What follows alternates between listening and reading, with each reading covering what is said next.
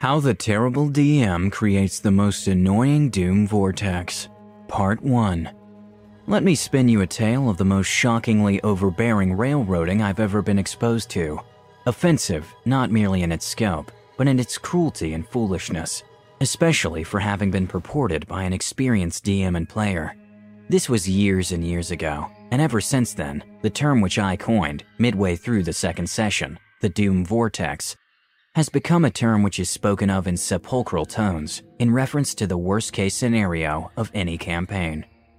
It's a long story, with many stops along the way, but I promise that each of them will be as darkly entertaining to you, dear listener, as it was miserable for me to experience them. As for the characters, I came in at the beginning of the second session of what would ultimately be a three session campaign playing a lawful neutral human fighter and the son of a wealthy merchant lord whose family manufactured and sold weapons and armor. Ray was my best friend, who invited me to join the game, playing an elven sorceress. The homebrew setting's cosmology had all sorcerer's powers coming from specific extraplanar elemental beings. In her case, it was from some fire spirit whose connection with her was waning, and she was on an adventure to rekindle that connection. Tin Pot was the one and only Warforged in this setting. Imagine the most mawkish possible version of the Iron Giant at human size and add nothing, and you get this character. I would later learn that he played this character in essentially every campaign. Zap was a warlock who was a 10 year old girl. Yes, you heard that right. If there was an inbuilt character reason why she was a part of an adventuring party, I never learned it, but I doubt there was. She was played by the sort of fey young man who constantly worked overtime to affect every stereotypically gay mannerism he could. And each and every time he had his character use those warlock powers to attack, he would make little finger guns and imitate this classic Simpsons bit. Every single time. And to the best of my recollection, this was the sole bit of characterization the character ever got. Doombo, the DM. The DM, naturally, and villain of the story. 24 years old, which will prove to be relevant at the end of the story, running a homebrew campaign setting of his own devising. I'll let the telling of the tale inform you of everything else about him worth knowing for the sake of this story. Here's what I know about the first session. The three original player characters are gathered up by the DMPC. A character controlled by the DM is a bard named Theron, who was much higher level than them, informing them of mysterious signs and portents that they would just need to trust, which would guide them to some sort of grand destiny. For Ray's character, this involved restoring the waning connection with her powers. I don't know or care what it was for the other two. They were guided to board a ship from the setting's main continent towards this crumbling and soon to be abandoned island. Apparently, part of the world's setting's premise was that this main continent was continuously but slowly moving, and in its path would come across other islands, which would be colonized, mined out, and then abandoned as they collapsed into nothingness, since they're left in the wake of the departing main continent. On their way across the waters, their ship was attacked and sunk by an orc boarding party, reportedly from some other unknown land, and the characters were left to drift off at sea on the shattered remains of the boat. My character enters in the second session, and his story, as it's relevant to the campaign, is that he was dispatched by his father to investigate reports of Tin Pot, this living, walking, and talking weapon, and if possible, to acquire it for study and possible replication.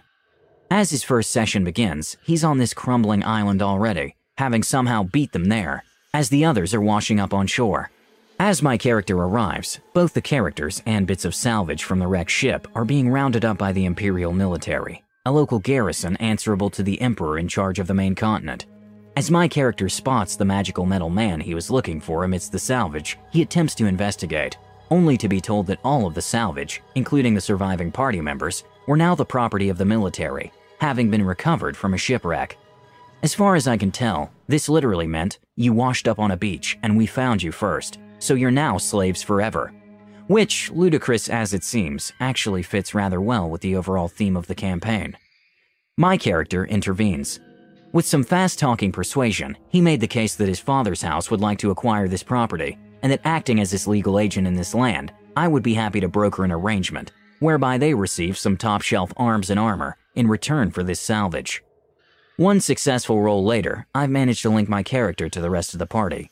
So far, so good. It's at about this point that we're attacked by a swarm of red skinned orcs with flame powers, and there's a huge battle on the beach. Apparently, these are connected with the ones who attacked and sunk the party's boat in the previous session. We win, and I lead the rest of the party off from the beach, making introductions and whatnot. Fairly quickly, we come to an understanding.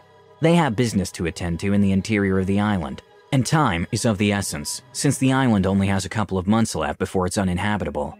However, they understand that I just saved them from slavery, so if I accompany them on this adventure, they'll gladly accompany me back home so that my character's father can have a look at Tin Pot. At this point, we're all on the same page. The party is established. It's important to keep this in mind going forward, that we as players did this on our own, without needing DM intervention. Thus endeth Session 1. Session 2 starts. My character goes back to the inn, where he's been staying, and gets them rooms as well, and we spend the night sleeping there.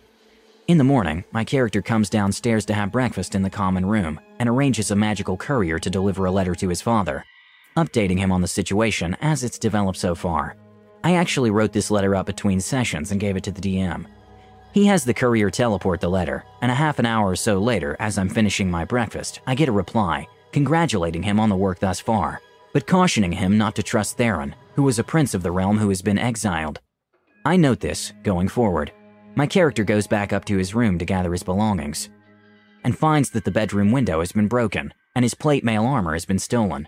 Since he'd only been gone half an hour or so, this has to have happened very recently. My character climbs out of the window and immediately begins to give chase. Over the course of the next half hour or so of play, I engage in various perception, gather information, and such rolls as I make my way through town, attempting to track what is described as a very elderly man, lugging my plate armor along behind him. The rest of the players are completely excluded, since obviously my character didn't have the time to alert them to what was going on, and all the while I was feeling both guilty for dominating the game this way and resentful towards the DM for putting me in a position where I felt I had no other option but to do so. At last, my chase comes to an end when I learn that the thief has already been arrested and taken away. The last half hour of play was entirely pointless and wasted for all concerned. At which point, I gather the others to go see about reclaiming my stolen armor. We go to the offices of the local military garrison, where we're told we're just going to have to wait in line to be helped. We are also told that our characters stand around in the lobby for a couple of hours before someone eventually comes to talk to us about the situation. After explaining everything, we're told that the thief has been taken away to the local wizard's tower for punishment and that my stolen armor will be in the evidence room there. Fine. As a player, I'm getting more and more frustrated that my meaningless, aimless, he came down for breakfast without his armor on subplot is dominating everyone else's time situation. But I guess we're doing this now. We go to this wizard's tower, and I'm shown to where my armor is, and I'm told that I'm going to have to pay a hefty fee to get it back, in order to pay for the services of the guards who reclaimed it. Fine. As a player and as a character, I just want this to be over with, so my character hands over several gold pieces and proceeds to put his armor back on. And this is when things really start to get stupid. Surprise! I'm told that I feel a stabbing pain all over my body as my armor constricts around me. Turns out that in the half hour or so that it was stolen, a curse was laid upon it, and it's now impossible to remove. I demand to see the old man who took it, and I'm taken to his cell. It's this cackling old man who jeeringly informs me that this is revenge for something my family's noble house did to him decades ago, and that in a month or two, I'd be as old as he was, thanks to the curse on the armor, which I couldn't remove. My character is flabbergasted that this old man, apparently without there being anything very special about him, could have even done this in just half an hour, I mean, for him to point out to the jailers that he has, for all intents and purposes, just killed me, that I would be dead within months. What did they intend to do to this peasant, who had dealt a lethal blow against a nobleman? Oh, people around here lay curses like this on each other all the time, they reply lazily. If we punished everyone who did something like this, we'd never have time to do anything else. We'll give him community service for the theft, though, raking leaves and such. Now furious, my character tries to leverage his social standing to insist that if this old man laid this curse, he must know something about its specifics, including how to lift it, and demand that he be compelled to help me. Well, I'm afraid he'll be too busy raking leaves for that. And if you try to interfere with his sentence, then you'll find yourself with the same sentence. So I suggest you leave peacefully now and not cause any trouble. My character, furious beyond words, informs the rest of the party that he no longer has time for their adventure or their goals. He's going to need to return home to his father to have him pay a wizard or cleric or someone to lift this curse. Every hour spent doing anything other than getting this curse lifted was months of his life gone. He prepared to head home empty handed, knowing his father would be disappointed, but that he would care more about the life of his son and heir than about acquiring this walking weapon, and that he could just dispatch someone else to round him up anyway. At this, Theron, the DMPC, whom my character had been told not to trust, told him that there was an elven village further inland where they would need to go to help Ray's character with her magical problems, where there were powerful spellcasters who might be willing and able to help. My character was extremely skeptical, but kept this to himself. With some persuasion, some of which was me as a player essentially metagaming here, since being persuaded was the only way not to have my involvement in the campaign end then and there, I agreed to go along, knowing that I would turn my back on the rest of them at a moment's notice if this didn't pan out. They'd spend most of the day on this, and evening was coming. So we agreed to set out for the village first thing in the morning. My character, I decided, would spend the evening going around to local blacksmiths to see about having the armor cut off of him. He even spent a bunch of gold on healing potions in case it was necessary to simply destroy the armor by means of acid or tongs, or whatever, and repair the damage to his underlying flesh. Doombo the DM decides we need to actually roleplay through this whole experience, which takes another hour or so, because he has to make it dramatic. At the end of the hour, my character was several gold pieces poorer and no closer to being free. Now, if I'd been in his shoes, I would have just told the cursed player, you spend the evening going around to local shops, plying craftsmen and alchemists to help you. But in the end, they all inform you that it's beyond their limited means. None of them know how to deal with a curse like this. I wouldn't have wasted the other player's time for an hour on something totally futile, which they weren't even involved with, and which didn't concern or impact them. Meanwhile, Ray's character had her own share of problems, which are relevant to the tale. She needed to go ask some favor from the local military commander, I think having to do with getting permission to head inland. My memory is a bit vague here, since this scene didn't involve me, but I think it had something to do with Imperial citizens being limited to the coastline in light of the need to evacuate in the near future. Whatever the case, she attempts to get this guy to do us this favor, and he demands in return that Ray's character agree to marry him. Ray is given some sort of knowledge roll regarding this guy, and is given the information that it's widely known that he's married something like 10 women in the past year or two, and they've all gone missing on their wedding nights. And it's only his important position which has insulated him from a murder investigation. Ray's character demurs from agreeing, and the commander makes it clear that he's not prepared to take no for an answer. The commander earnestly made the following demands, or commands, if you will that they would be married right there, right then, and that he could call in the military chaplain to do the honors.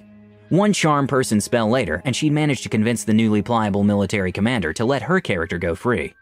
Naturally, she was very eager to get going to this elf village as well when we all met up again. So, we get moving in the morning. My character is furious and miserable, and along the way, I ask if there are any rivers or streams in sight. Finding the answer to be affirmative, I have my character wade into the water, pointedly looking away from the party, and have him piss and shit his pants, because with the non removable plate armor over him, he's physically incapable of pulling them down to do his business. I don't do this to be gross. I'm making a point of just how utterly miserable this curse is, and the different dimensions of his need to be rid of it. He stands there, waiting for the water soaking through his clothes to wash the filth away, as much as possible, before resuming the journey. Here's a brief recap. I, playing a human, have become trapped in a bizarre armor theft hyphen armor curse scenario. The conniving DM keeps throwing seemingly unnecessary orders, which do nothing but waste our time. To add to the complexity, a DMPC is present, and I don't trust him. As they enter the forest, they find the remains of a battle dead elves as well as peculiar looking orcs.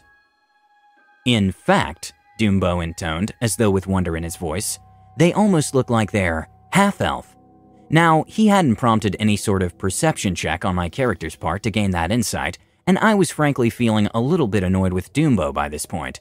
And so I said, well, my character never had. Well, my character had never seen those fiery red orcs on the beach before today, so he knows that this island has some exotic types of orcs that he's not aware of. He just assumes this is another type of exotic orc, and the moment he considers the half elf idea, he rejects the idea as nonsense. By this point, neither Tinpot nor Zap had made any impression on my character. He didn't see Tinpot as a person, just an animated weapon, and he'd done nothing to particularly dissuade him of this impression yet. Zap was a small child, with whom, as such, my character didn't feel the need to ever be involved in any discussion or decision making in any way. Theron, of course, he didn't trust. Thus, Ray's character was the only one who was worth talking to. My character suggests that they split up to cover more ground as they gather information about the battle that had been there. He basically asks her what she knew of Theron, why she was traveling with him, in an attempt to suss out if his distrust of Theron ought to extend to her. It was fairly quickly established that she had no real connection to him, and was coming not to like or trust him very much either, and so the two of them conspired to get away from him as soon as possible. At this precise moment, Dumbo has Theron amble on up, asking what we were talking about. My character lies and says they were just discussing these peculiar looking orcs. Why, they look like they're half elf, Theron exclaims. I shrug and tell Dumbo, my character doesn't trust Theron, so he immediately rejects that premise. He's not trustworthy. Dumbo sighs miserably and mutters, I really wish I hadn't told you not to trust him. I shrug. Nothing's going to change that now. We continue on to the elf village, and after some preamble, exposition, and introductions, my character asks if there's anyone who's in a position to help with his curse business. He is laser focused on this. They offer to give him an amulet, which will somewhat slow the aging process. This he gladly takes, but is informed that the only way to actually lift the curse is with a spell, which has, as a material component, the blood of a gold dragon. I ask Doombo what my character knows about gold dragons. He tells me they're considered entirely mythical, but, he says slyly, that I think they might have something to do with the Emperor. The Emperor, it had previously been established, lives in total seclusion and is never seen and only ever interacts with his empire through intermediaries. I immediately reply, Oh, okay, got it. The Emperor is secretly a gold dragon who hides his identity by keeping himself out of sight. Dumbo is startled and flustered, replying, Well, uh, not necessarily. At which point I give him my most dismissive shrug. My character decides that these elves can be of no further help to him, and that he needs to seek his second opinion, which once again means going home to his father. His part in this adventure is over, Doombo has this attractive and charismatic elf woman, with whom he'd been speaking about this, try to persuade me to help out the rest of the party on their adventure. And maybe along the way you'll learn something which could be useful to you. Doombo then informs me that she's extremely attractive to my character and difficult to say no to. I tell him that my character isn't into elves. While he respects their personhood and gives them all the social and moral considerations as he would do any other sentient being, the idea of physical intimacy with them is off the table, in the same way as sex with a dog would be. He might recognize that one dog is prettier looking than another, but they're not humans, and it would feel like bestiality to him. Their sexual charms do nothing for him. Doombo becomes flustered and attempts to insist that they're human looking enough that it shouldn't matter. Now, by this point, I've become extremely frustrated with Doombo, and moreover, I felt that every single thing we'd experienced in the entire game session has just taken more and more freedom and choice away from us. The DM has effectively taken away more and more of our autonomy as players. I was not going to let him dictate my character's sexual taste to me. I happened to know that Doombo was gay, and so I asked him, Have you ever just been told that you ought to feel attracted to someone, for whatever reason, despite knowing deep down that you don't? Just as a function of who you are? Perhaps recognized that she looked nice, but not felt the desire to screw her in spite of it? That's how my character reacts to pretty elves. He backed down at that point, clearly annoyed, but not seeing how he could argue against it and remain intellectually honest. At which point, we were told that an alarm was going up on the edge of the village. Guards sounding their horns and whatnot. Immediately, there was a clamor of action, as everyone rushed to see what was going on.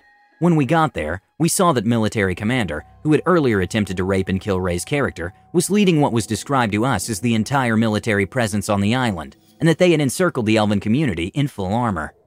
Apparently, we were told, he considered the act of casting Charm Person on him to be an assault upon his person, and that he was here to arrest Ray's character, and anyone who harbored her would also be considered a criminal and treated accordingly. The local elves informed him that she was one of their own, and that they wouldn't give her up without a fight. And this is the point where my character quit the party. I had no knowledge of her crimes, and I denounced them completely, he called out. I only met her yesterday and have no connection with her or her misdeeds. I will have no part in keeping her from lawful arrest. I then stride off away from the rest of the party and towards the commander. Theron tries to call me back, saying I can't go, that he has seen signs and portents that my destiny lay with them. My character whirled on him furiously and screamed at him, Every moment since I met you people has been nothing but a grinding, horrible ordeal. Every word spoken, every decision made, has just dragged me further and further down, like I was caught in an inextricable doom vortex. I wish nothing to do with any of you. I am returning home and leave you all to your fates. Theron turns to Ray's character, who by now is slumped to the ground, crying racking, ugly sobs of grief and hopelessness, urging her, You have to stop him. His destiny is intertwined with ours. Ray informs Doombo that her character completely ignores Theron. Her spirit is broken, and she cannot go forward. Any decision she makes will only lead to further suffering, and that she is resigned to her fate. And that's the moment when the campaign ends with Doombo sighing miserably. Doombo says, Okay, I can see that your character is done, but I get the sense that you don't want to stop playing. I was pretty non committal at this point, and if I'm being totally honest, feeling kinda perverse. While this had obviously been a terrible game, there was a part of me that had started to enjoy constantly derailing the relentless attempts at railroading that Doombo was throwing in our path. This is obviously not a recipe for a healthy or sustainable game, but at that moment I was willing to entertain the possibility of playing on, just to screw with him a bit. I felt I had earned that. So I asked him what in the hell the point of that cursed armor was. I pointed out that until the moment when I told him that my character had come downstairs without his armor on, he couldn't have known this was a possibility. So plainly, it's something he came up with on the spur of the moment, and which completely derailed the rest of the game. He told us that it was to create a conflict to bring the party together, which I couldn't help but laugh disbelievingly at. We had already brought the party together, and what's more, the moment that this conflict came about, the party was torn apart, as my character now had a conflict which had nothing to do with them. This conflicted with their goals, and which demanded to be dealt with immediately. He asked what we would like to see going forwards to make the game more enjoyable. Ray and I agreed that we need something much more low magic, that this setting where everything is so magical that the lowliest bum on the street could cast on a whim a curse so potent that it needed the blood of secret dragon emperors to break it was just too much. Dumbo got very huffy at this, saying, I've been running this setting for 10 years now, and nobody else has ever had a problem with it. I did the math in my head. He was 24 years old, which meant that he had been 14 when he came up with it. That meant 8th grade. You're subjecting us, as adults, to the same bullshit you thought was cool when you were in elementary school and expected us to enjoy it, I exclaimed. He deflated at this and conceded the point. There was a great deal of additional discussion. Why did you waste an hour of everyone's time on that nonsense with me trying to get my armor cut off when you could have just told us it was impossible? I was a theater major. I like immersive roleplay. But it didn't amount to a great deal of interest.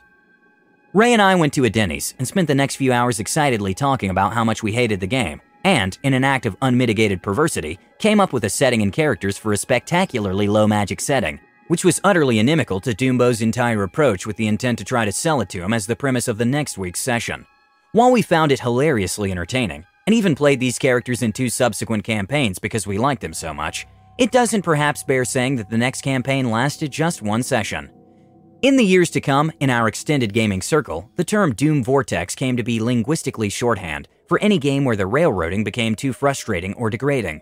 Though, in fairness, none of them would ever approach the sheer crappiness of the Doom Vortex, which in time we've come to regard as one of the most unintentionally funny campaigns ever, just for how hilariously awful literally every single thing about it was.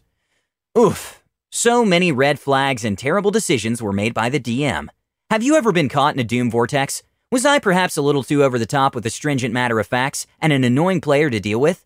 Please tell us of your experiences and comment your reactions below. Don't forget to subscribe to our channel All Things D&D. Our next video will be posted in 3 days, so stay tuned for more amazing Dungeons and Dragons content.